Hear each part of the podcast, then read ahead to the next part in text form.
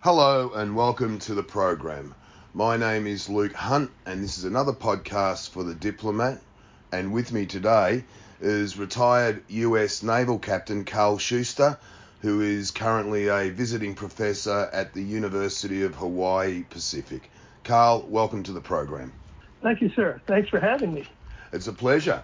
Uh, we've seen a lot of rapid change in the last six months, particularly regards ASEAN and Myanmar, ASEAN's position within the sort of broader world order when it comes to the Quad, the AUKUS deal.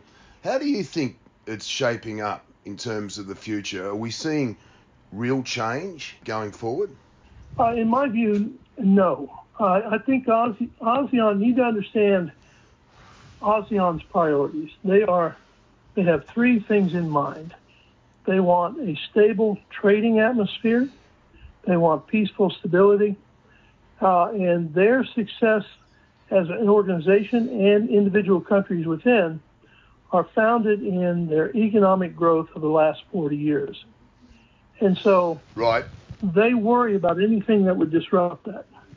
Second thing is, uh, because of their history, they are very reluctant, indeed, uh, aggressively averse to interfering with any country's domestic affairs.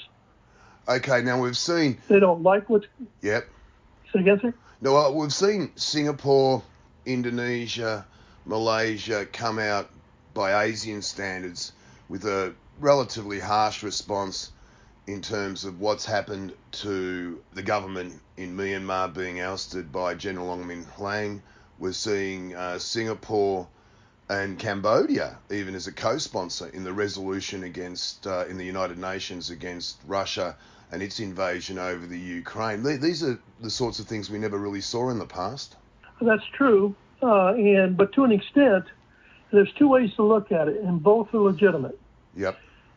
The Singapore is vehemently opposed to any intrusion into a country's territory and they try to maintain a balanced foreign policy with partners, if you will, like the United States, uh, to ensure their security, and they maintain good, strong bilateral relations with China in order to minimize frictions with the other big player in their region. So Russia's invasion of Ukraine is a conventional invasion. And Cambodia has history with that too, and so they both are strongly opposed to any intrusion into a country's territory. And Russia is trying to conquer conquer Ukraine, and Singapore is a strong opponent of any kind of imperialist grab of territory. And Cambodia, uh, despite their partnership with China, they also have a very strong foreign policy opposition to intrusions into other countries' territory. So for them, the joining in the UN follows their traditional foreign policy positions. Uh, and so that did not surprise me. Uh, I think what I meant by no change is, for example, you look at what's going on in Myanmar. Yes. Uh, they've, con- they've criticized what Myanmar has done. And Indonesia has offered during its time period as uh, the leader of ASEAN to be an arbiter of the dispute between the contending factions. But ASEAN is not going to force its way onto the Myanmarese.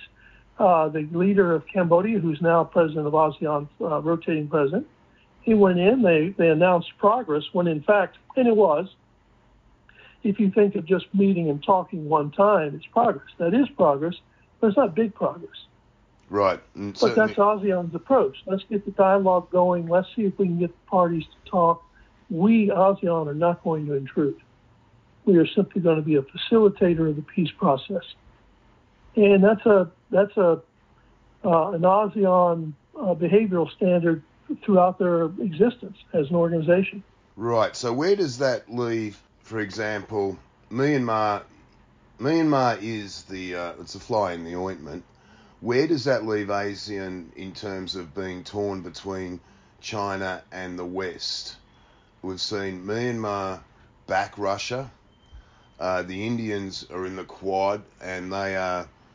Well, it's pretty. It's getting pretty difficult to figure out where they stand on Myanmar. The military in India would certainly like to maintain their contacts. They have a lot of lucrative contracts because the Myanmarese use Soviet weaponry, which they have the uh, which the Indians have the uh, service contracts for.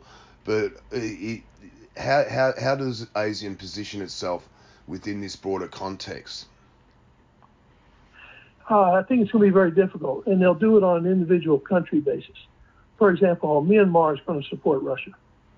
And here's India's dilemma. They're not a part of ASEAN, but one of the things that Indian leaders talked about uh, about five years ago, actually way back in 2011, was that when they joined the West in sanctioning the first military junta, they lost all influence in Myanmar. And they traditionally had pretty significant influence. The average Myanmar person doesn't trust the Indians because they provided the bureaucrats during the colonial period. But the military and the political leadership did see India as a potential counterbalance to being dominated by China. Right. And India wants to maintain influence in Myanmar. And they also want to maintain their partnership with Russia. And so uh, India's foreign policy and national security policy is one of counterbalance. They don't want to tie themselves too closely to any great power. Their biggest strategic concern is China. Their nearest strategic concern is Pakistan.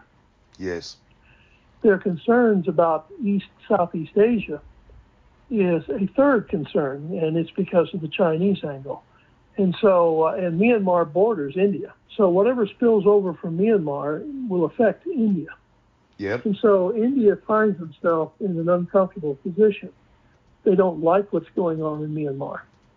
But if they take any strong action, then their ability to influence and guide or even gauge what's going on will diminish. And they'll wind up surrendering the entire country, if you will, from an influence perspective to China, which they don't want to do. They, they feel they made that mistake once, and China wasn't as strong back then. The Myanmar government, ostensibly the military guys uh, many years ago, uh, told myself and many others that they didn't trust the Chinese, and that they saw themselves as the only ones who could arbitrate uh, relations with China to ensure Burma, uh, Myanmar maintained its independence, if you will, or sovereignty. Mm-hmm. And then it's ironic they overthrow an elected government and find themselves being almost entirely dumped into the Chinese camp. So either they were telling us what we wanted to hear, which you can't discount as a possibility, or they find themselves in a tactical situation where their options are limited. And so Yep. Myanmar is probably going to continue to back Russia in the UN in most circumstances, but they'll be influenced by what China tells them to do, uh, not as much as I'm making it sound, but China enjoys significant influence up there. But Chinese officials know not to overplay their hand in Myanmar. And so what you're going to see is China's going to be kind of slow in doing whatever they're going to do in, Bur- in Myanmar or with Myanmar. Cambodia is essentially a client state of China, but China doesn't dictate to its client states. It only concerns itself with their relations with China. So Cambodia under Hun Sen, he knows that the United States doesn't approve of the governance he has in Cambodia. So for him, he's almost sympathetic with the Myanmar coup. And Right. so he just wants the conflict to stay contained and let let events take their course. Uh, Thailand would like Burma just to be stable. Problems in Burma tend to spill over, Thailand is also facing some struggles. Uh, its military appears to be divided. That may not be that may be an exaggerated media view, but the government is very wary of getting involved in any kind of resource commitment or hard position that will force them to make a hard decision. And so they're going to basically do a mixture of wait and see, go through the motions. Mm-hmm. Malaysia Yep. is is the is going to be interesting. Malaysians see themselves as a responsible international player and as a non-aligned state. They want good relations with everyone. What guides them, though, is uh, at least the officials that I used to work with. If they intrude into another country's domestic affairs, then that weakens their opposition to interference in their own affairs. they feel countries need to be consistent. Mhm. You either don't interfere in other countries' affairs, in which case you can strongly object to interference in yours, or if you interfere in other countries' affairs, then it's hypocritical for you to object to someone interfering in yours. Right. So yeah. that is kind of the, you know, the balancing game. Vietnam uh, finds himself in an uncomfortable position. China's making inroads into Laos. China has already established a dominant influence position uh, in Cambodia, and China is pressing Vietnam on its seaward front, and it has more resources, more military forces on the border with Vietnam than Vietnam has to counter it. And the Chinese forces of today are leaps and bounds more modern and more powerful than what invaded Vietnam in 1979. So, from a national security perspective, Vietnam, if you were to ask them for an honest opinion, they would tell you, I just want to go away. They're not going to take a position that can antagonize China.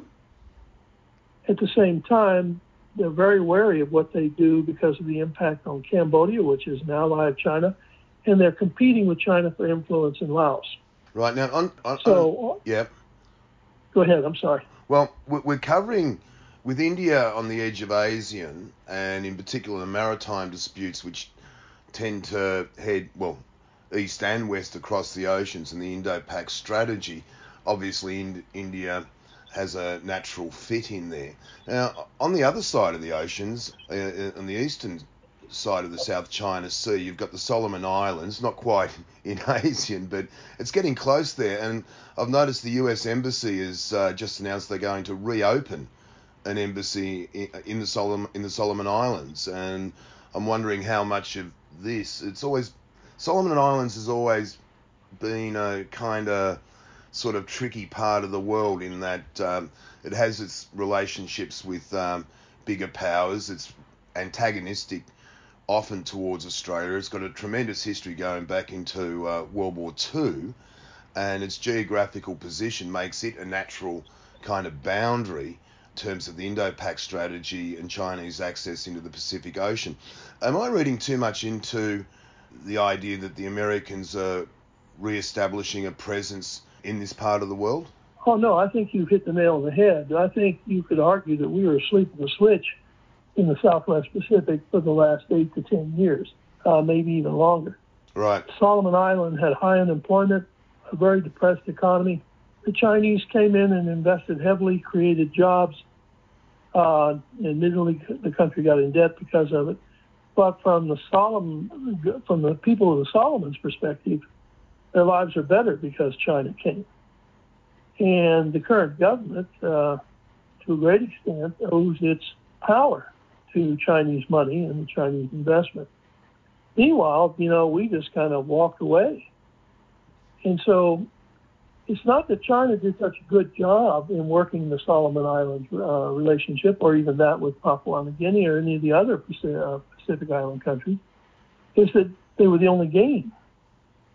Right. And so if you're if you're being ignored by your traditional friends, then your traditional friends should not be surprised if uh, the ignored friend is suddenly hooking up with a new friend uh, that's fulfilling some of their needs. Uh, from our perspective, if you look at it strategically, one of the things I find interesting, and this could be an exaggeration, Mm-hmm. but it looks like China has achieved the equivalent to Japan's East Asia co-prosperity sphere by investment and trade. They have great relationships uh, with Vanuatu. Uh, they've got now a security agreement with uh, with the Solomons. Uh, they've got a great relationship with Kiribati, and they were making inroads into the federated states of uh, the Marshall Islands. And so we've suddenly awakened to the fact that we're not the only game in town, and we've taken these islands and these people for granted far too long. And so now we're responding to that. Uh, my own feeling is, uh, from China's perspective, they're anchoring the outer edge of the first island chain. So they have bases and a capacity to support operations out to the second. And the second island chain reaches all the way out to Guam. So we're looking at China not only extending their reach, but preparing the ground so that extension can be done smoothly and effectively. And they're securing it economically and politically, not militarily, which kind of highlights how they are a greater security challenge than the Soviet Union. Soviet Union was overwhelmingly a military threat.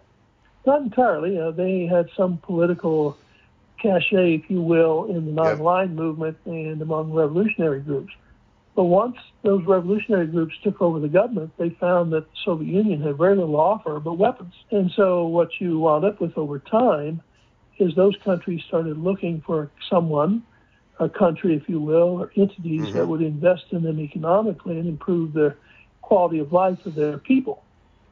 And at that time, uh, because the West had been frustrated by all the revolutionary movements, we quit investing. China stepped in at the right time in the right place, uh, and Brexit is simply the final stage of that. And so they have a series of good relationships with those countries. Uh, the last thing on that score is, um, and this is an observation given to me by a, a former student uh, from Nigeria. Mm-hmm. Uh, and he said, you know, we only hear from the United States when you want to criticize us for something we've done or warn us about a country that we're about to partner with or do something with. Otherwise, you don't care. And right. if that's the perception of our relationship, then uh, doesn't give China a lot of competition to step in and increase its position.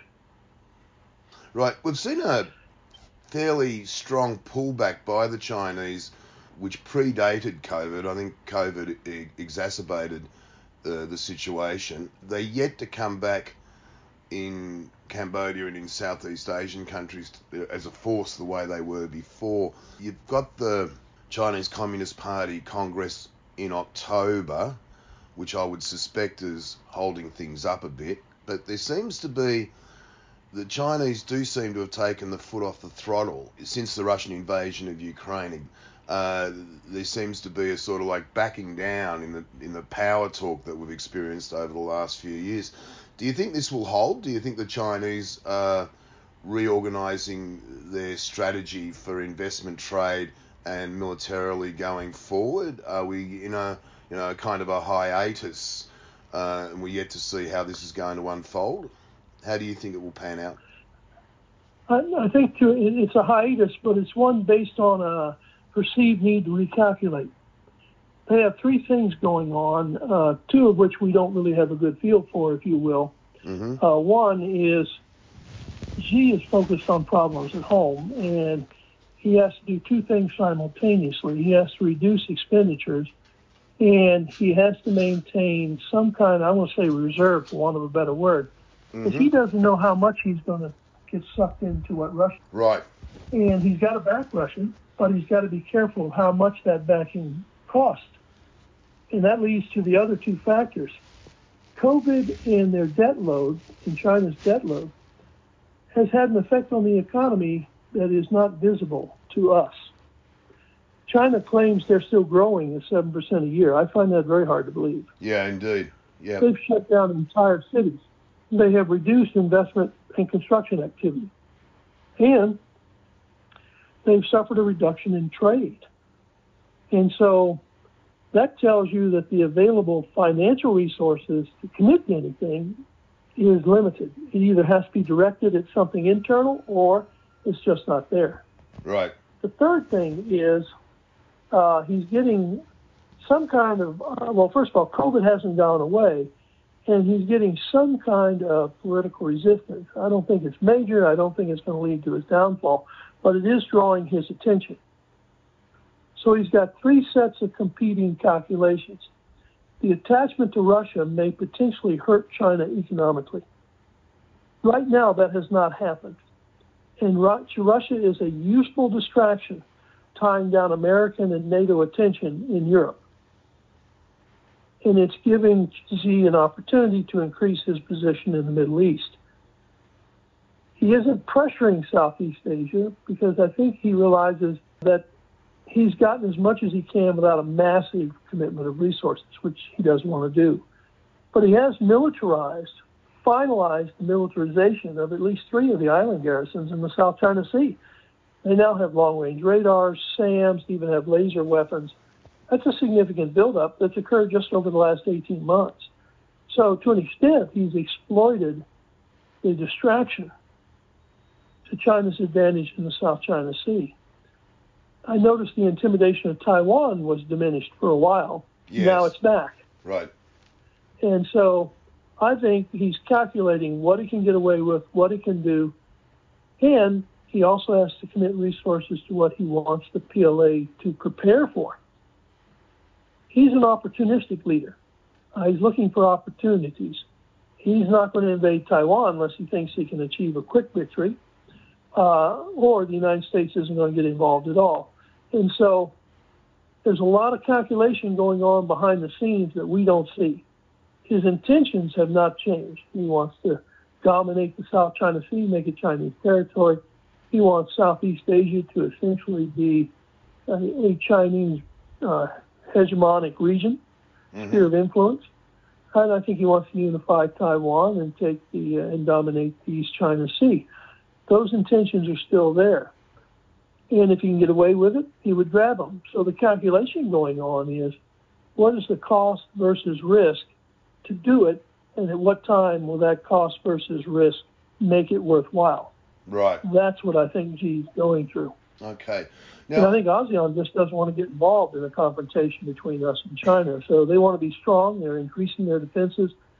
I don't know how much they're cooperating together uh, militarily, but I do know that they occasionally talk. Uh, and they just don't want to make a decision or take a position until they have to. They don't want to produce or generate a self fulfilling prophecy of war. They want to deter it, but they don't want to provoke it. So that's the walking, the wire walk that they're doing. Now, on another note, I understand that during your time in the military and since then, if I if I'm correct, you retired around 1999, 2000, thereabouts. Indeed, someone had to. uh, tell me about hypersonic weapons. There's a lot of talk about hypersonics going on at the moment and versus supersonics, Mach 5, Mach 10, uh, particularly with Russia's invasion of the Ukraine, which logistically constantly seems to be falling apart. But there's a lot of noises being made about Russia and its ability to produce hypersonic weaponry. How much of it's hype? How much of it's real? And can, uh, for the uninitiated, perhaps you can explain a little bit what it's all about. Yeah, uh, I think a lot of it's hype. It's not entirely hype, but I think it's fairly close. Uh, and the reason I say that is uh, hypersonic weapons are very expensive and difficult to produce. Mm-hmm. Uh, and the reason is, uh, first of all, let's define hypersonic weapons. First of all, ballistic missiles are hypersonic. Right. You have to get above Mach 5 to go through the stratosphere and come down from the ionosphere. So a ballistic missile is by, if it has more than a 200 nautical mile range, it's hypersonic.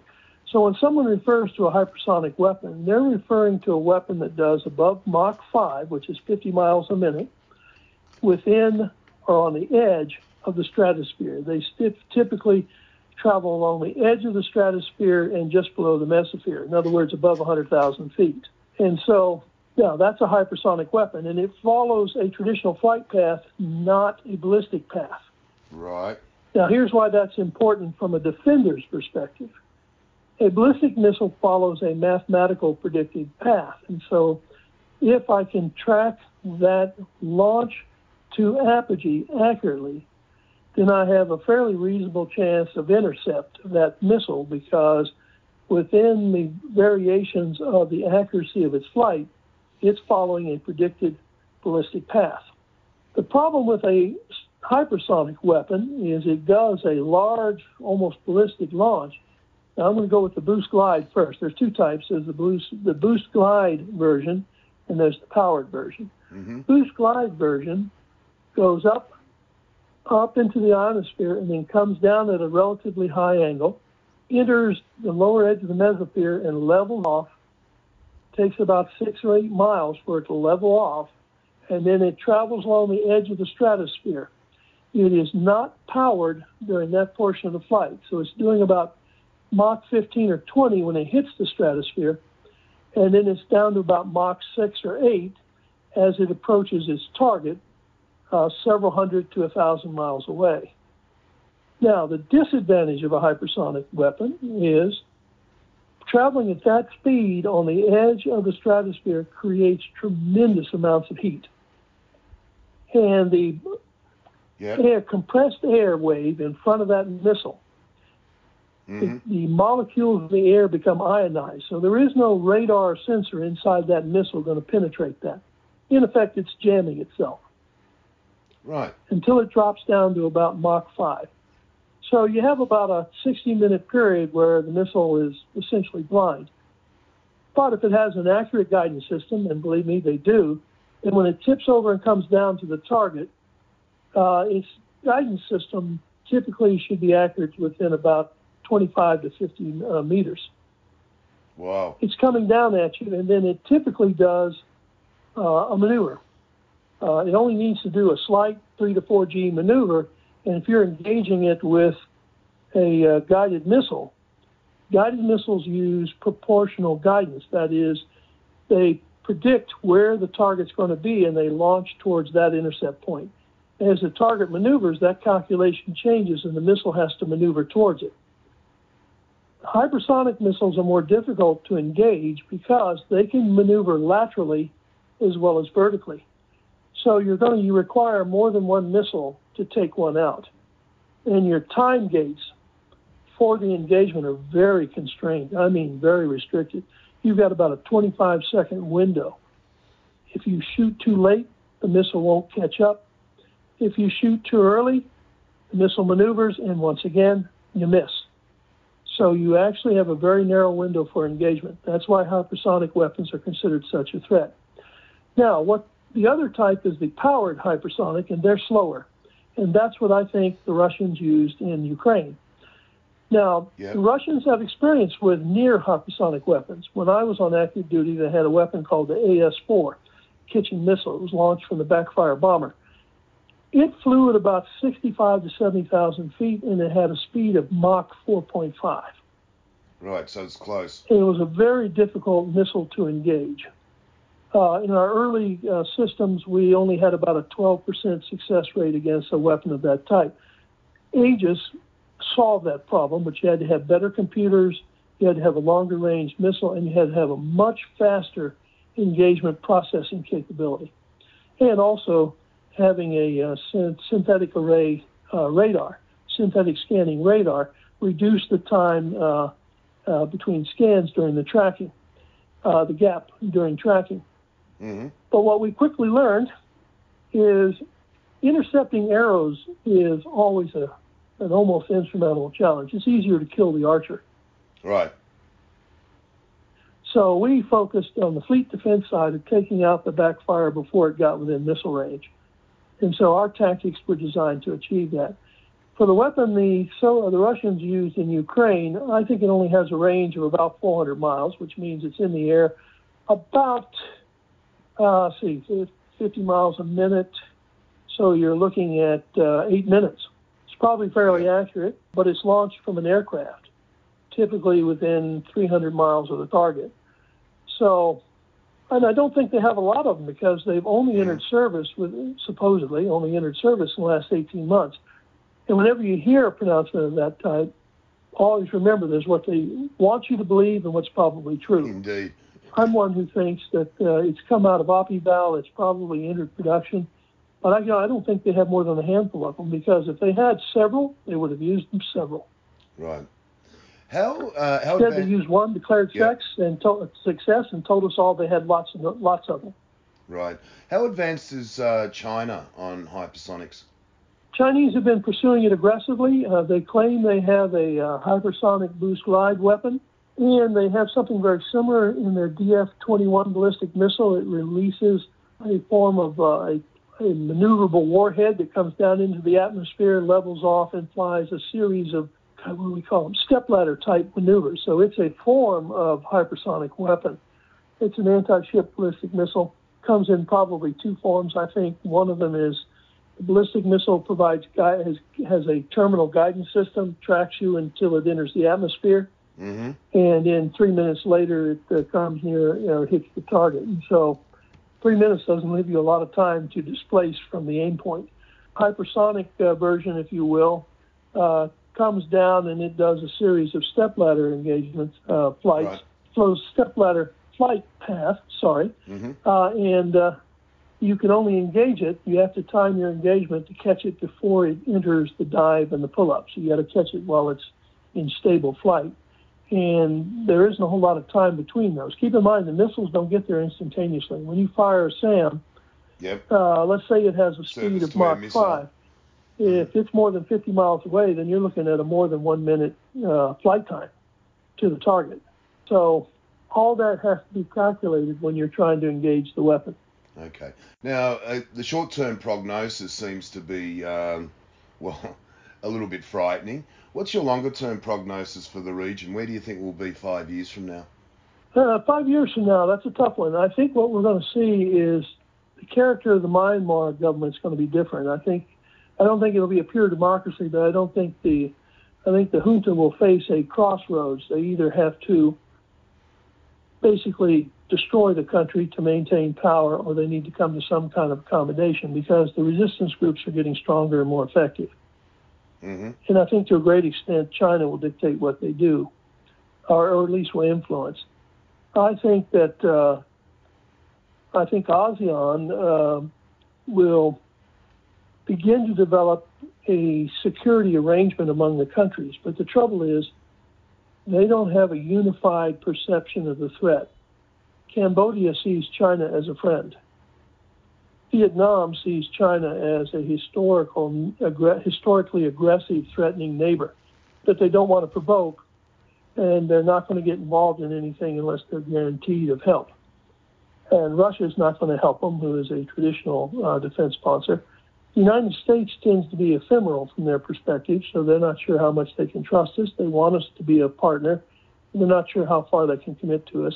India has a defense arrangement with Vietnam, but they're far away, and they have their own problems on the border with China.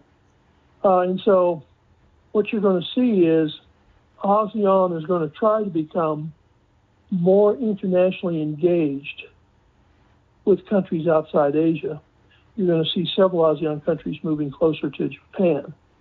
Indeed, we Philippines in particular. I was just going to say we saw that yeah, I think with uh, Kishida's recent visit uh, to India and Cambodia. The recently elected Japanese Prime Minister Fumio Kishida came down here and uh, they bought a glad bag of tidings uh, in terms of investment, foreign aid, um, and uh, they're looking for they're looking for support. And I think the Cambodians are and other countries around the region who have relied too heavily on uh, China are looking for uh, a lean-to for the West, and Japan seems to be providing that.